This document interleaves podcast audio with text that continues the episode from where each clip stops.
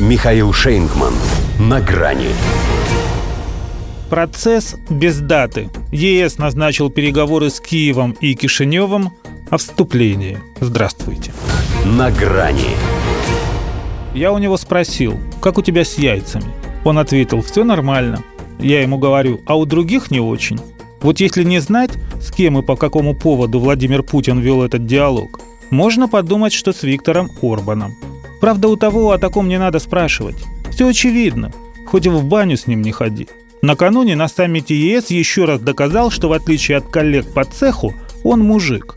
Встал и ушел, когда они, вопреки его протесту, голосовали за переговоры с Украиной и Молдовой о вступлении.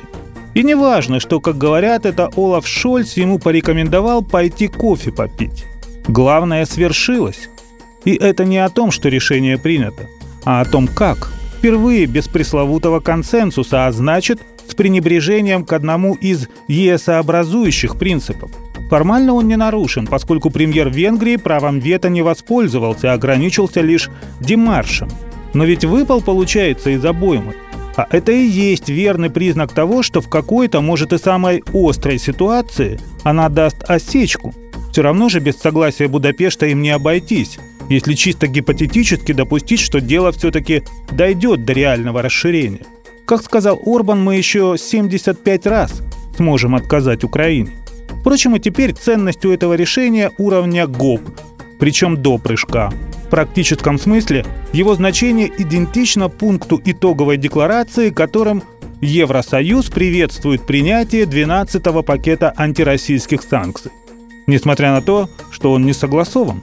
Во всяком случае, на тот момент Австрия еще клялась блокировать его до тех пор, пока Киев не вычеркнет из своего черного списка ее Райфайзенбанк. Иначе говоря, это они поторопились. Приписками, выходит, занимаются. Хотя по переговорам о вступлении главное не написали.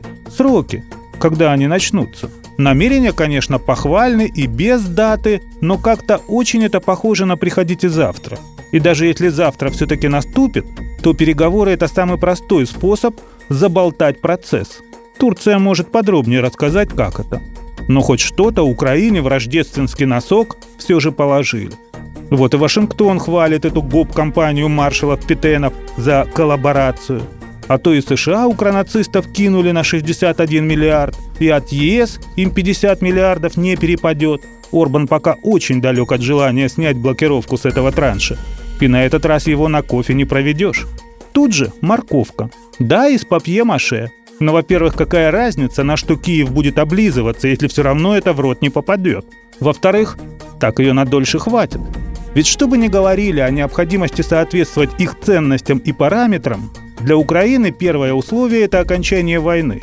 А когда она закончится, страна станет такой, что ее внутренний голос уже сейчас на чистом русском может сказать ЕС «Я тебя поцелую». Потом, если захочешь. Тут же еще вопрос, будет ли кого целовать. Один из ЕСообразующих принципов явно же дал трещину. До свидания. На грани с Михаилом Шейнгманом.